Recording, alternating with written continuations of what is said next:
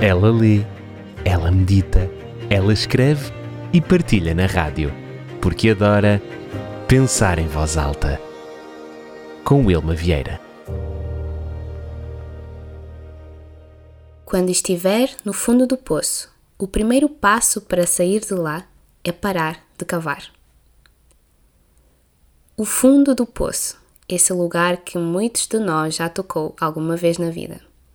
É certo que para alguns é mais profundo do que outros, mas acredito que cada ser humano, em algum momento, já chegou nessa situação.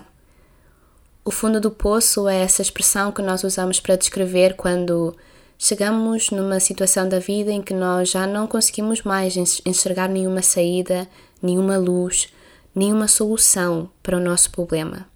Já não sabemos mais o que fazer, as nossas forças estão esgotadas, a nossa energia também está esgotada e não conseguimos sequer encontrar uma porta aberta para conseguirmos solucionar as nossas questões. Mas será que já paramos para refletir sobre a forma como nos comportamos quando estamos nesse lugar, o fundo do poço?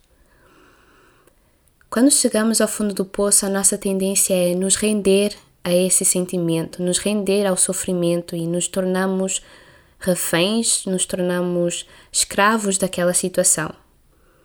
E acabamos por começar a negligenciar coisas importantes da vida que às vezes podem parecer simples, mas que faz toda a diferença quando deixamos de os fazer.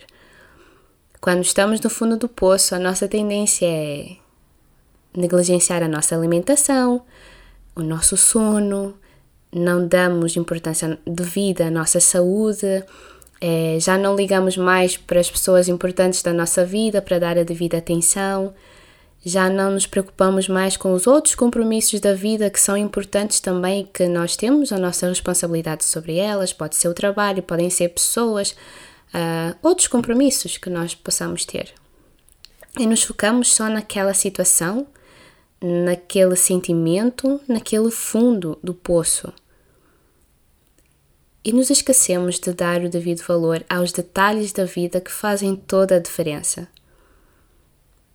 E às vezes a melhora que nós precisamos, aquela melhora de 1% que vai nos ajudar a melhorarmos cada vez mais até conseguirmos sair de facto desse lugar, passa por nós começarmos a escovar os dentes que nós temos negligenciado, Uh, em vez de fast food, começarmos a cozinhar a nossa comida e começarmos a dedicar um tempo especial para, para o nosso corpo descansar, para nós conseguirmos dormir um sono de qualidade e assim termos uma mente saudável para conseguir pensar em soluções para aquela situação. Porque quando nós deixamos de fazer essas coisas, coisas práticas e simples da vida, nós estamos a cavar mais e mais fundo o nosso poço, porque podemos não conseguir naquele momento enxergar a solução para o problema, mas se nós ainda temos vida é porque ainda existe uma saída.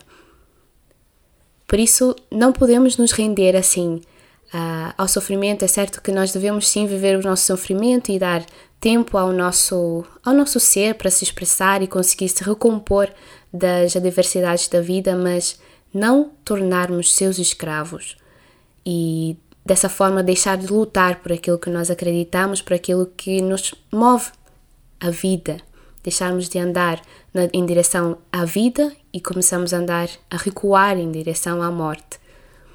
E se hoje eu pudesse falar ao coração de alguém, eu diria essa frase, eu diria essa frase mesmo.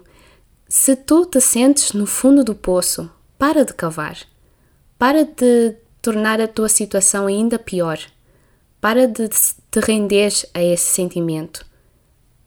É o primeiro passo para sair de lá. Eu gostaria de te dar a resposta para tu solucionares o problema pelo qual tu estás a passar.